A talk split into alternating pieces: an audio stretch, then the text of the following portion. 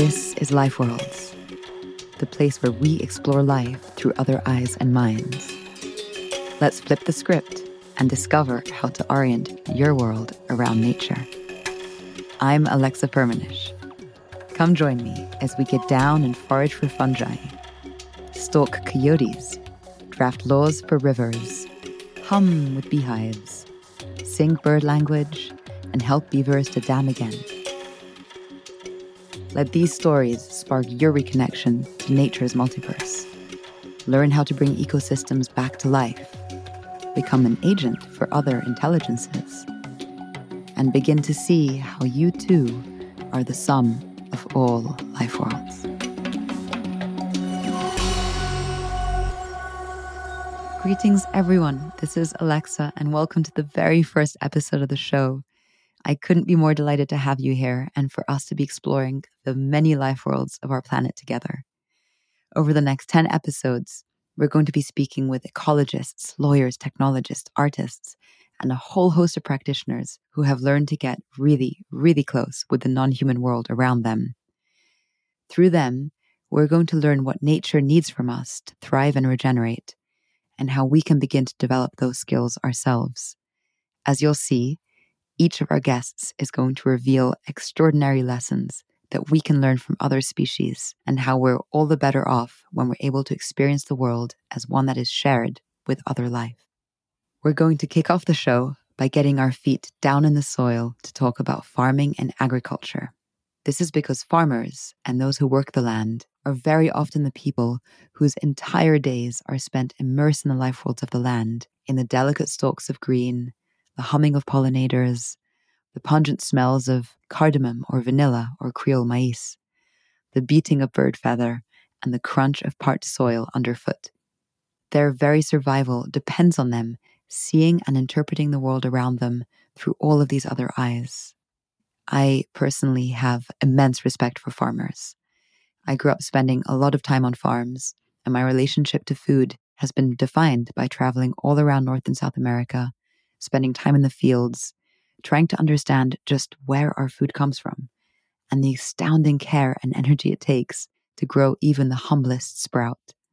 I don't have to tell you here how destructive many of our current agricultural practices are to both the planet and to human health.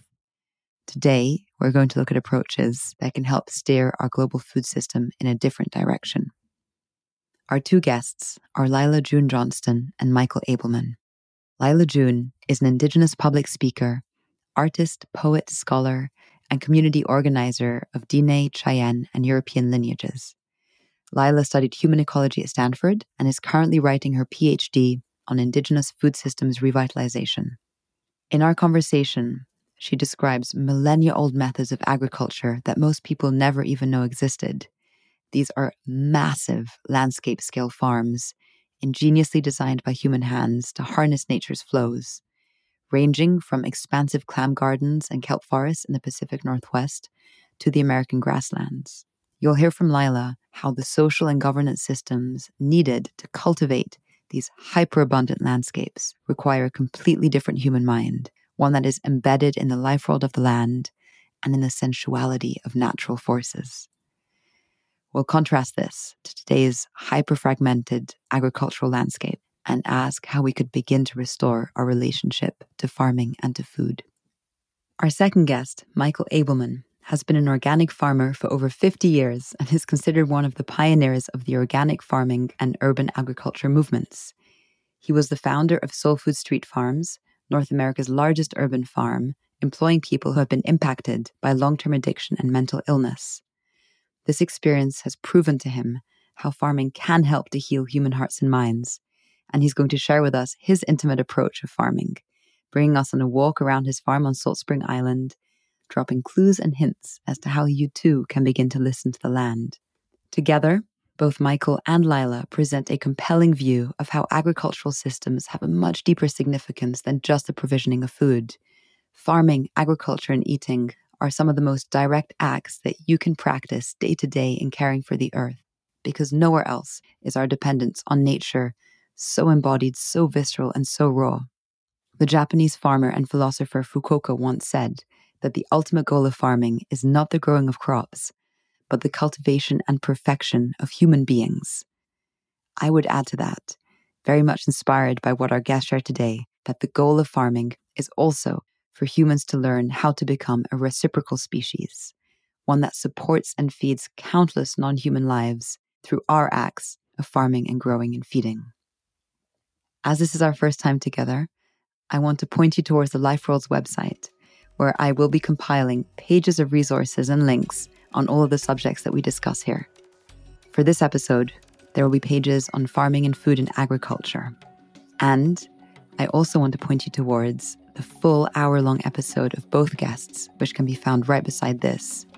And I do encourage you to tune into that, because if 20 minutes with these guys are splendid, then imagine the full hour. Now, without further ado, here's Lyla June Johnston. Welcome to Life Worlds. I'm really excited to get into the subject of Indigenous food systems with you today. And before we begin, I would love to give you a chance just to introduce yourself before I launch into questions and content and things like that. Sure. Yeah, eh, everyone. Greetings, everyone. She'e Lyla June Um, my name is Lyla June. Aro Nanisht Ejit I'm from the Nanisht Ejit clan of the Diné Nation. We are indigenous to what is now called New Mexico, Arizona, Colorado, and Utah. Aro Bashishi, my father's mothers of the Cheyenne, Southern Cheyenne clan from Anadarko, Oklahoma. Aro Ashinhe my maternal grandfather is the Salt clan of the Diné Aro Bilagana Edashanole, my father's fathers of the European clans. My first clan, the Nanisht Ejitachitni, I get that from my mother. We're a matrilineal society. And uh, Taos, New Mexico, I'm from Taos, New Mexico, originally. That's where I grew up. But I currently live in Albuquerque, New Mexico.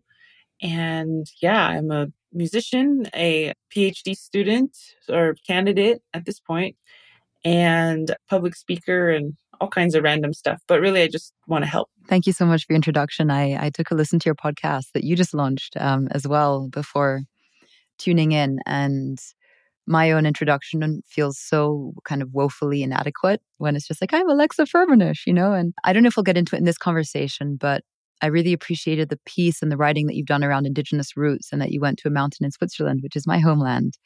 And I'm actually doing a lot of research these days on my ancient peoples and, you know, pre witchcraft trials and pre Christianity. Who were the people of my land and what were their traditions and who are their gods? And that's a really fruitful exercise that I'm just starting. And so I hope that in a year or two, I'll be able to have some form of introducing myself that feels more more rooted in, in tradition and ancestry. But for now, Alexan, absolute pleasure to have you here.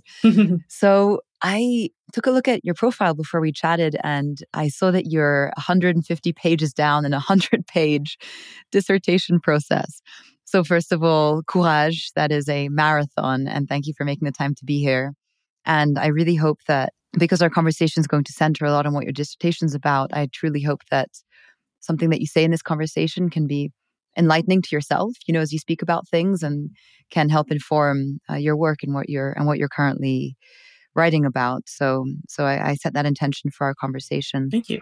To set the scene a little bit, if I understand correctly, your current kind of focus of work is on these indigenous food systems, and as a result of that, also hopefully their revitalization.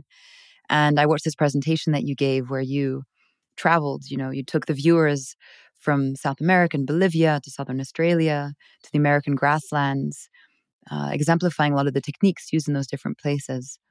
And as you were speaking, my mind was firing in all these directions. Like there's so much to unpack in what you shared. Mm-hmm. And before asking you to get into a few examples that just helps to color like the abstract or like, okay, well, what is an indigenous food system? Yeah, yeah. What you're illuminating, right, is that over thousands and thousands of years, our ancestors and indigenous peoples had these landscape scale massive ways of modifying the landscape, but creating niches for other species, adding to biodiversity, funneling like the natural flows and rhythms of the mm-hmm. land into food production and sustenance, but not just for ourselves, but for many other species. And so we kind of move through the lands, other species move with us. And we were in this really symbiotic relationship, which is obviously a massive contrast to our current food system, right? And so maybe to begin, make that come alive for us. And, you know, what are some even maybe current research examples that you're digging into that are really alive for you and exciting? Yeah. Um, first of all, it's a great description. Maybe you should finish my dissertation for me. also, I wanted to make a quick note that, you know, the reason why you can't introduce yourself perhaps in your traditional manner, we should never feel shame about that because that was systematically taken from us as indigenous European peoples. And yes, we do have the power to reclaim it and recover it and excavate it and we shouldn't feel bad about not being able to yet. So there's that.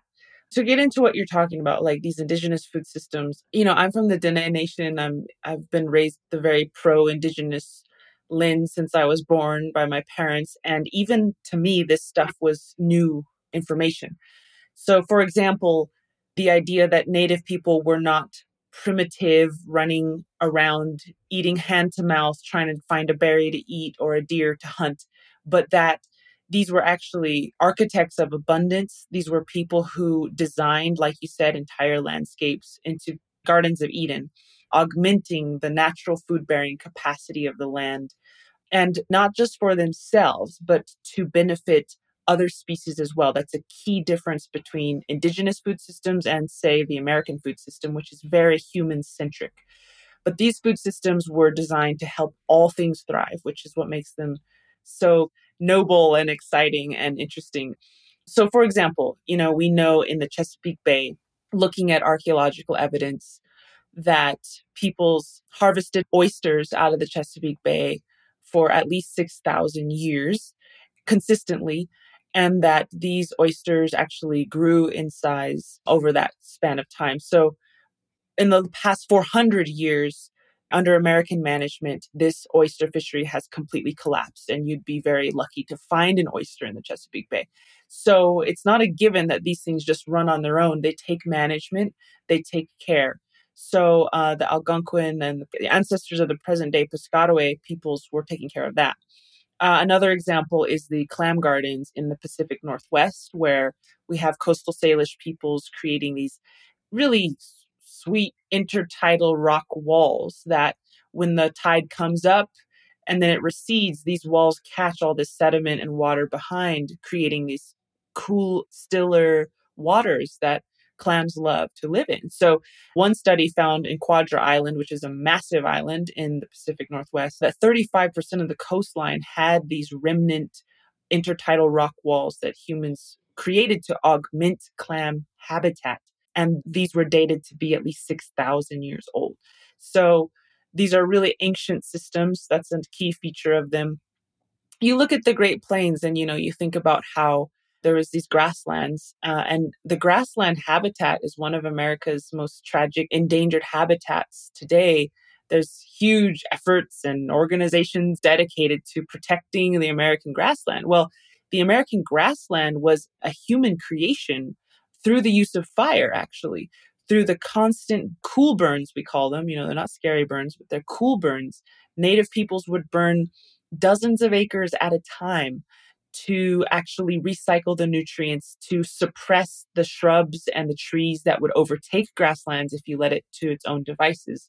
And that these grasslands actually supported a host of other species like buffalo, elk, deer, antelope, you name it, sheep, different species of sheep, horses. And so that's a whole other topic that my other friend did her dissertation on that we actually did have horses here before Columbus and they did not die in the ice age but whole other story so anyways these grasslands were anthropogenic in nature meaning they were human made so for instance the Myaamia uh, nation of the Ohio River Valley they have a lunar calendar and their September moon is called the grass burning moon because that's how regularly they would burn the grasses. And they have beautiful poetic discussions about how the fire actually brings life to the land. And there's a fascinating book called Forgotten Fires, actually published in 1908, but they kind of republished it, just giving a state by state run through of all the ways indigenous peoples used fire as a management tool to manage this entire continent, literally every corner of this continent. And this was done to transform the dead plant tissues into ash, which contains bioavailable phosphorus, nitrogen, potassium to put into the soil. It also brings in charcoal, which creates habitat for microbial organisms in the soil. And you're actually injecting all this life into the soil system by burning it, ironically. And in the wake of those burns comes nutrient dense grasslands. So maybe three weeks, even four weeks later, you'll see these beautiful green nutrient dense grasses pop up and that attracts the buffalo. So native people have often been positioned as we were following the buffalo. In actuality, the buffalo followed our fire. We created buffalo habitat with our own hands. And if it wasn't for us, as we're seeing today, the buffalo habitat is collapsing into shrubland and mesic forest. So those are just a few examples. You know, my dissertation is broken up into earth, fire, and water. The water being all the cool fisheries. The Chumash peoples of present day Malibu oversaw shellfish fishery for 12,000 years there. They were hunting otters, I think, for 6,000 years straight, and on and on and on. You know, just of huge wealth and diversity of foods that the Channel Islands once provided that are now almost, you know, extinct. And then the earth, of course, looks at indigenous soil management, which is really germane to the whole regenerative agriculture movement, where they talk about, oh, we got to rehabilitate the soil. And it's like, yes. And we've already been doing that for tens of thousands of years. And if you would let Native people lead in their own homelands, we could do that in a way that not only heals the soil, but heals history and the dispossession of native peoples of their lands. So that's the earth. And then the fire is, of course, all the ways fire was used. And then the final chapter will be air. To me, the air just symbolizes the knowledge, you know, the stories, the the ethics. You know, it's invisible, but it drives everything. And so I'll be interviewing elders for that chapter of what was the value system, the principles and the assumptions that drove these systems, because I'm finding these were actually more important than the system itself. You know, the system was just a manifestation of something deeper, which was values, ethics, and principles and goals and so on. So that's sort of the background on that research. There's this phrase that you shared in your presentation that I've been thinking about for a long time. And there's like a sentence going around that really pisses me off and that I've written about, which is, you know, the earth doesn't need us, but we need the earth and the planet and this weird kind of dualism. But I've often asked myself, like, well, if spirit or evolution allowed us to be here, then we must serve a role. Like every single species serves a role, whether you like them or not, they do. Since I was a young child, like I've always felt like the role of the human being is to be able to be a witness to beauty, to the world. Like we really have an incredible ability to have song, dance, ritual, all of that. But then through that beauty to add to it. And I think that is our role as gardeners or as tenders to life because a few creatures do it, but not in the way that human beings have on a massive scale, which is modified entire global landscapes and create the capacity for more life to flourish there than would have been possible without us. And so, this message, I think, is incredibly redeeming at a time where everyone's hating on themselves and hating on human beings, and we think that we're a cancer and a scum of the earth. But look back in time and we're not, right? And, and we have had these capacities. And so, Maybe you could speak to this role of the human being as a keystone species. And that term is technical, and it simply means, as you know, that our presence modifies an entire trophic web of relations around us in very potent ways, kind of like big predators or megafauna and, and creatures like that. So, what does it mean for you when you speak about the human being as this keystone species? And in particular, what couldn't thrive without us or what has thrived because of human tending? Right. And I'm definitely in my early phases of exploring this concept, even though I've been looking at it pretty intensely for a few years. As you said, a keystone species is like a beaver, for example. They create this dam, which creates this whole habitat, which supports all these other species. So they're like a linchpin species. They're a species that, if you were to remove them from the system, much of that system would collapse. And so it's very exciting to remember that we as humans can be that and as we know, we also cannot be that. And that's where the values and principles come in. You know, the, the value system of a culture is the rudder that steers that ship to either being a keystone species or being an extractive species. So we have the potential to do both, clearly. It's been proven. What's exciting is to remember we can be a keystone species. We are capable of this. So, for example, the Heiltsuk Nation of Bella Bella, British Columbia, they hand plant kelp forests in the coastline as well as dip hemlock boughs into the waters when the herringfish comes to lay its eggs. And the herringfish is this incredibly important species for coastal Salish nations that provides like a huge caloric boost every February when it lays millions of bajillions of eggs over the entire coastline. So by these humans creating kelp forests, they are increasing the surface area that the herring can lay its eggs on. With their bare hands, they are augmenting habitat for a species that then feeds not only humans, but feeds salmon and up the food chain to orcas. And the wolves can be found and the bears can be found eating the eggs off the coastline. And of course, there's still eggs left over to hatch and create the next generation of herring. So the herring is this incredibly giving being. And then the Western commercial fishers, they'll come in and they catch a bunch of herring, slice them open, get the eggs, and dump the dead fish into the water. So it's such a clear example of our capacity to be either regenerative and a keystone species where we're actually supporting the living herring and even supporting the creation of the herring's children and their next generation, or we are doing what's quick and easy, which is catching the fish, cutting them open, getting the eggs, and throwing them overboard, which has damaged herring populations considerably. So the Heiltsuk are keystone species to me. And, you know, we're always getting down on ourselves as humans. And that's sort of a relic of an old tradition of sinning and always need to repent for our own existence. It really lives through our culture, this idea that we are just this stain on the earth. And I really feel that this is not true. I really feel, like you said, and elders have told me this in ways that make sense to me. One elder Leroy comes last. He's from Fort Peck, Montana. He said, Look around you. We're out on the plains. It's about twilight. He said, Every star, every blade of grass has a purpose. And I thought, Yeah, yeah, that makes sense. Every rock has a purpose. Every deer has a purpose. And then he looked me in the eyes and he said, And every human has a purpose.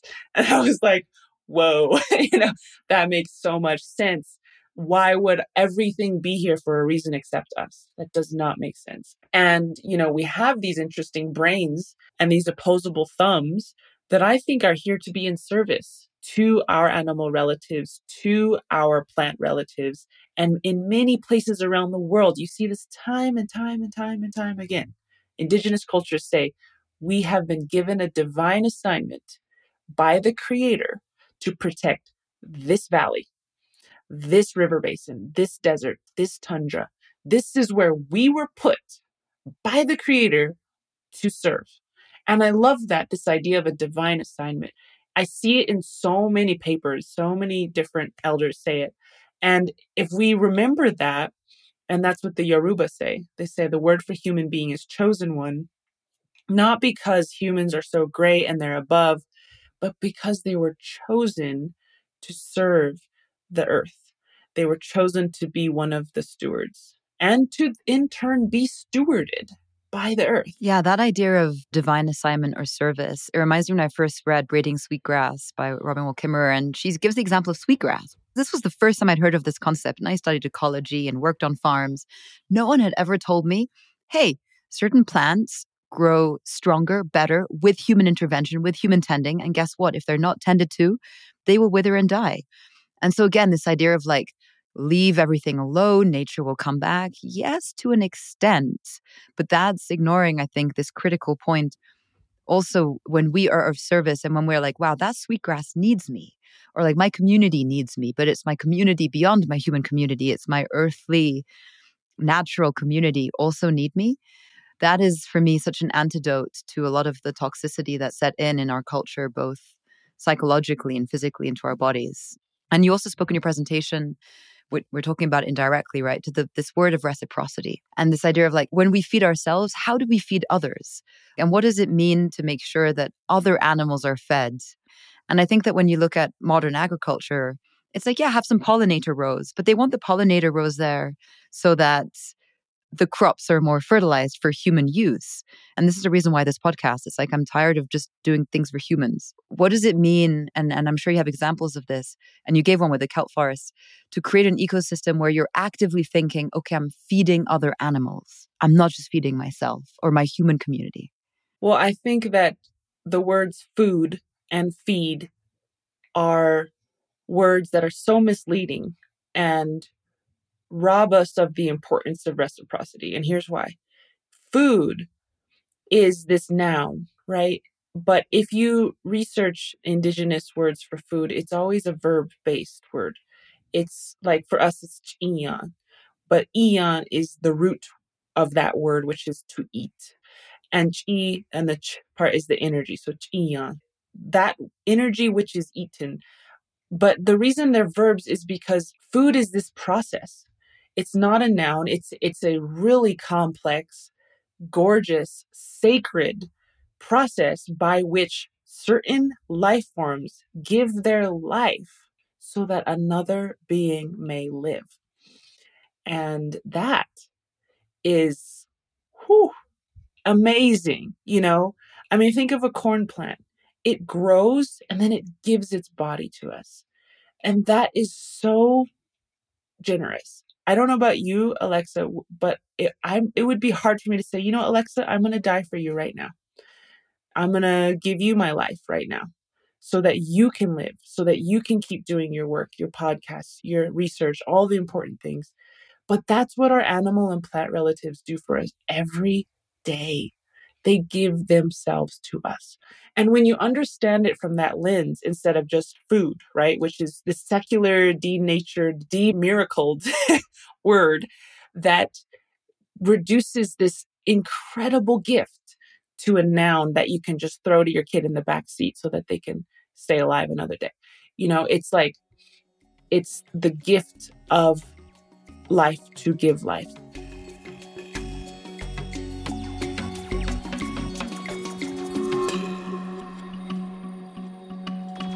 That was Lyla June, today on Life Worlds. You know, it gets me out of bed in the morning, hearing about these examples where humans have been a regenerative keystone species. For me, it's proof that we do have a critical role to play in the unfolding of life, especially when we are in service to our animal and plant relatives. We now travel across the American continent to spend time with Michael Ableman, who is speaking to us from his glorious, sun speckled, fragrant farm on Salt Spring Island. Michael has the uncanny ability to blend the most pragmatic and captivating elements of farming with very sincere reflections on philosophy and life. You're joining the conversation a few minutes in, where Michael has just described to me his first farm job at 18 years old, where he knew nothing yet about farming and somehow was managing a 100 acre organic pear and apple orchard. Needless to say, the orchard was thriving, the 30 person team were having a grand time, and this adventure led him on to his next endeavor. If you can fill in in whatever creative way you'd like that gap between where you are today and that young bootstrapping guy living out of his unheated trailer. The best fertilizer is the farmer's footsteps on the field. It sounds very woo woo and it is pretty hard to quantify, but that's really a key element. You know, moving forward from there, I managed to moved from there to an incredible project uh, north of Santa Barbara, California, 12 and a half acre farm that I developed and uh, became an island of agriculture floating in a sea of tract homes and shopping centers. It was a piece of land zoned for 52 condominiums. We produced 100 different products, different fruits and vegetables. Uh, we fed somewhere around 500 families on that land, uh, ran extensive education programs, and in the end, we were faced with the uh, one year to save that land from imminent development. And we were successful. In eight months, we raised, uh, it was a million dollars at that time, equivalent to about eight to 10 million in today's dollars. We formed a nonprofit called the Center for Urban Agriculture, which took ownership. We put that land under one of the first active agricultural conservation easements in the US which gave the land a voice, it had to be a component as well. And that became the grounds in which I was able to both develop myself as a farmer, but also develop some of my ideas, some of the possibilities, the place where agriculture could become a stepping off point for inspiring and educating the community in so many other areas, you know. We experimented with all kinds of events, cultural events, music events. Uh, this is well before all this was happening. I mean, this is these kinds of things sounds very um, typical to what we see today, but this was 30 years ago, 40 years ago, actually. And so, in the process, during that time, the, the nonprofit that we formed, I called the Center for Urban Agriculture because that farm had become, as I said, surrounded by development. We were also at the time invited to develop a project in Watts in Los Angeles on a three acre plot that was the former home of the Watts Health Clinic, was burned down during the uprisings in the 60s. And we developed a farming project there. And eventually I began to see that there was enormous potential to create both economic enterprises and food producing plots on very small pieces of land within our cities. And this became kind of the template for my interest in urban agriculture. I saw that many, at that time, many urban areas had a plethora of abandoned lots, many people without work, no access to fresh food. And I thought, well, what if we could, uh, to use Wendell Berry's quote, solve for pattern? What if we could create enterprises that addressed all three of those issues? We developed that project in Watts. It had mixed success because if you haven't noticed, my skin is not black or brown. I'm not from that neighborhood. And while elements of that project continue to this day, in the end, we had to leave it for the people who lived there. But if you fast forward, I don't know how many years, 30 years and 1,400 miles north, I was able to, in the city of Vancouver, establish something that has been quite successful and has addressed some of my concerns about development that I had way back when. We have learned to do some things right. And we now run a project which you referred to. Some people say it's the largest urban agriculture project in the world. I don't know if that's true. It is a social enterprise employing people dealing with long term addiction, mental illness, material poverty. And it has a very simple mission, which I can tell you about if you want me to continue. I'm talking a lot. you know, basically, it's incredibly simple. Our intention for that project was merely to give people a reason to get out of bed each day, a sense of purpose and belonging, fertile soil to put their hands in, a sense of producing for the local community, something real and tangible. And we're working with people who have had a pretty tough go, where success is a very difficult thing to determine. but I will say that we have people working with us to this day who've been with us for 13 years, who never previously held a job for, you know, four or five months, who still are with us we were given six months to survive in this project. We're now, as I said, 13 years into it. Hundreds of people have had training and employment opportunities. And I think the project has inspired similar endeavors in other parts of the country and the world. So, so it's pretty exciting. I think it's such a inspiring example of what can be done in massive cities unused parking lots, right? Like you basically went to this devoid, concrete emptiness. And if I remember correctly, when you first told me about this, you guys had to custom design these little um, boxes, right? Like these movable trays that the farming could be done on so it could be portable and shifted around. So you custom designed, maybe that's even worth talking about, but you custom designed these farming plots. And then, as you said, people who are experiencing material poverty and previous forms of drug addiction. And for people who haven't been to downtown Vancouver, it's uh, it's also been described as one of North America's largest slums. It's a pretty sad place. You know, a lot of people suffering there, and and yet you've filled these empty, vacant plots with soil and plants and life, and in a way, the healing of the individuals who are farming there. And I think for for people who haven't buried their hands in soil or, or tended to a garden why does this transform people? Why do you think it is that people who haven't held a job consistently their whole lives turn up at an urban agriculture project and they're like growing some herbs or some, you know, fruits. Mm. And then that transforms them. Yeah. Why is that? Well, first of all, just to provide some context, we're producing 35 tons of food annually on large parking lots on a, roughly about four acres using this innovative system that you described of boxes that both isolate the growing medium from either contaminated soil or pavement and allow us to move on short notice, which is an issue for every city. Uh, so these are production farms, and these are real jobs. And in fact, interestingly enough, our staff who never had farming experience bristle if someone refers to the farms as gardens or, or them as gardeners. it's awesome. I never thought I'd hear that instinct, but it's wonderful. And one of our staff, who I was just with the other day, uh, Nova, who was a former meth addict, street kid living on Granville Street, coined the term farmily, which I love. I made it the chapter of one of the chapters in the book that I wrote about the project. And I love that because it it really embodies the essence and the importance of what we've organized. This sense that the farm is more than just a production unit or a factory for food or a place to go to work. It is a place to connect, okay? And it's a place where people come and they feel they belong and they feel a sense of purpose. And we're not social workers, we're not drug addiction experts.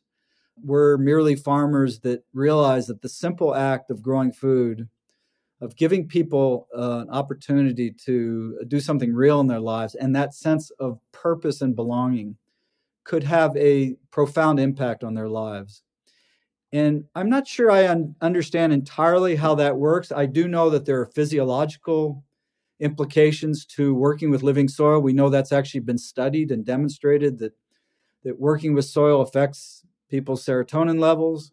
I have seen remarkable things where, you know, one of our Uh, first neighborhood farmers, Kenny, who said to me, you know, I come to work feeling miserable and I leave feeling renewed and happy.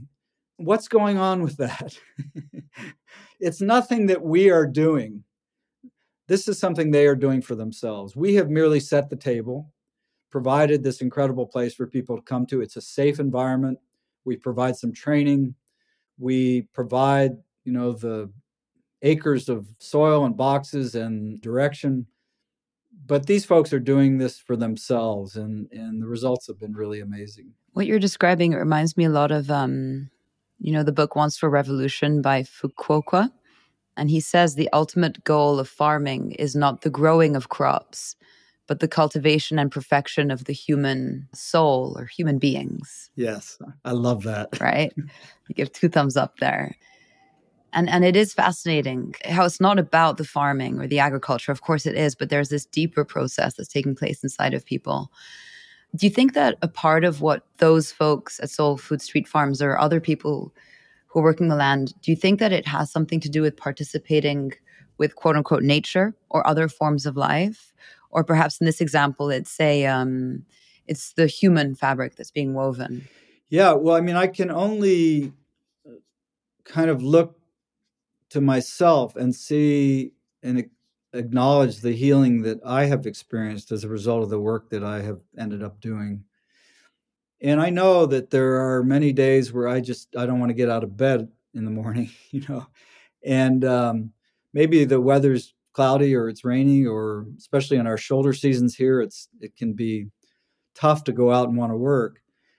There's something that happens once i get my feet on the ground and actually get out the door and i'm out in that space something shifts almost immediately and i just feel so lucky that i personally have this opportunity to do that work because i think in many ways it's saved my own mental health especially through these last three years and so I, am not in other people's heads. I have heard lots of stories. Our staff are very free and open with talking about their issues and with talking about their experience at Sole Food.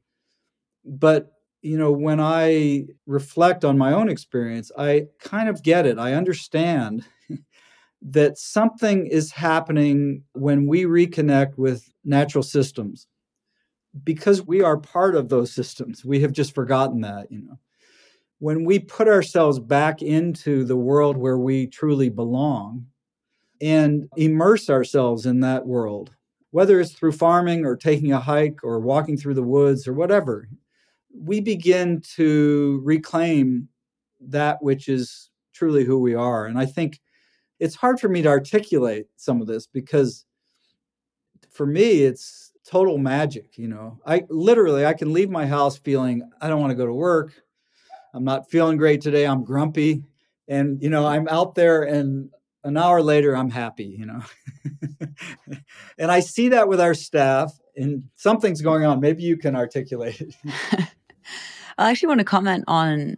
I think there's something different to working the land through farming or other means and just taking a hike. And I don't mean to diminish taking a hike. I obviously am an avid hiker myself, but there's something about the even closer observation and sensitivities that you need to manage a farm versus prancing through the woods with delight and picking things up and just being, you know, a joyful child, right? And they each have their place. But there's something about, as you said, observing and being inside of a natural system, being part of that system itself, but knowing that you have to listen really closely. Otherwise, the harvest might not turn out quite right, or you plant too early, or you plant too late, or you don't.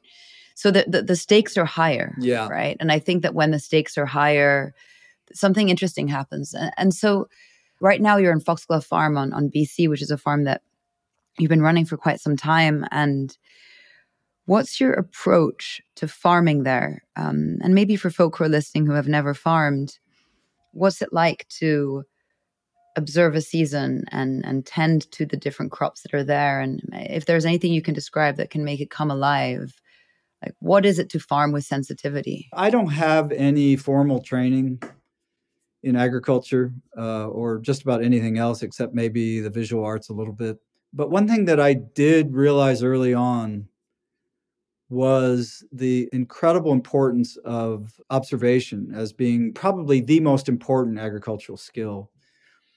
And I have developed that one skill quite thoroughly uh, to the degree that it's almost too much, where I can be on a road trip and I'm looking out the window at other people's fields making judgments, you know, or or observations. You know, uh, it's amazing what you you learn to see. And two or three times a week, I walk through my fields with a notebook. And while I don't hear voices, the plants and the animals and the soil uh, do in fact tell me what they need. And I I mean that very directly. I can look at a situation and look at a field and I know almost immediately what's required. Are the leaves turgid or are they drooping? What are the subtle color differences? I mean, green is not just one color. There's a thousand different gradations of green, you know, and what do they all mean? How does the soil feel to me and, and smell and sometimes even taste? And what is that telling me? You know, what various little critters have shown up from one day to the next and what are they able to communicate to me? and what are the plants communicating with them in order to have attracted them or, or having repelled them you know? Uh, so many subtle and not so subtle cues that come from those walks. And from those walks results a very clear list of what we need to do the projects and the jobs for the week and the day. Understanding what you said this is a incredibly spiritual practice but it's an incredibly pragmatic and practical practice because i farm for a living we do this as an as an enterprise, just as we do at Sole Food. And while I love the spiritual and ecological and social aspects of it, we have to pay the bills. And so, what's amazing to me is we have somehow found a way to marry natural systems agriculture to a market economy. the instincts for both are often appear not to be on the same track but somehow we make that work. It's really fascinating. And I find that we make that work better when the relationships are first and foremost. So, direct marketing is what my preference is. So, farmers markets and box programs or community supported agriculture programs, marketing programs that actually build relationships versus the more anonymous ones of loading a truck for distant ports, you know. uh, we as humans spend most of our time living in one sliver. And when you enter the world of the farm and of farming and the community that surrounds the farm, both human and non human, you have to accept that unlike the dominant industrial model of agriculture, where the farmer is like the general standing in the field, you know, fighting off invading forces, uh, you have to, at some point, if you're going to do it well, find your way into the slipstream of biological activity of the natural world and see yourself as only one piece of this system. And tr- to truly be successful, you have to find that place where you are not necessarily the controller or the only element. You are just a part of many elements. And to find that place, it's a wonderful feeling. It isn't that you don't have a major role to play, it isn't that you don't have work to do or all the innumerable practical aspects of what we do.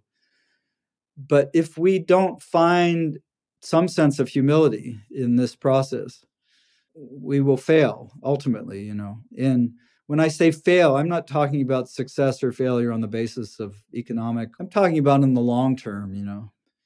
And so, yeah, I think, I mean, I don't know if I've answered any of your questions, but I think the question was exceptional and reminded me once again that, you know, I'm just a one link in this chain, you know. And the other thing at 67 years old is that I, you know, I'm finally coming to terms with my own mortality and that this thing is so brief and you know what can i do with the short time i have here that's really going to be meaningful you know thank you so much for listening to the podcast and stay tuned for a fresh life worlds episode coming out in two weeks time where we will be rewilding the earth's landscapes and learning how to reintroduce the vilified, feared, and misunderstood wild creatures back into their balance keeping roles. As per our tradition on the show, a tradition that is starting right here and right now, we're going to end with a surprising fact that brings us into a very special life world. We're going aquatic and underground into the kelp forests of the Pacific Northwest. These have been called the sequoias of the sea for their grand scale and size However, they are actually giant algae, not plants, and they provide food and shelter for many, many organisms who use their thick blades as shelter and nurseries for their young or to weather rough storms. However, our kelp forests are disappearing at quite a massive pace. And so, in order to talk about kelp forests, you have to talk about otters, because it is the sea otters that prevent the sea urchins from running rampage all across the ocean floor. And what happens when populations of sea urchins skyrocket? Well, they end up eating through the kelp forests, growing to such extraordinary densities that the sea forest cleared of forests, leaving behind an ecological wasteland. When you have otters around, they love to pry open the sea urchin's spiky shell and eat what's inside, restoring balance and harmony to the ecosystem.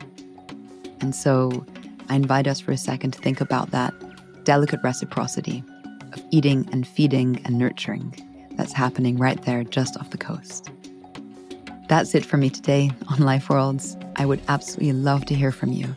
So please reach out to me on the website lifeworld.earth, where you can also find all of the show notes and, as I mentioned earlier, an open source library ranging on everything from ecology to technology and life at large. Subscribe to our email list, and I'll see you back here soon.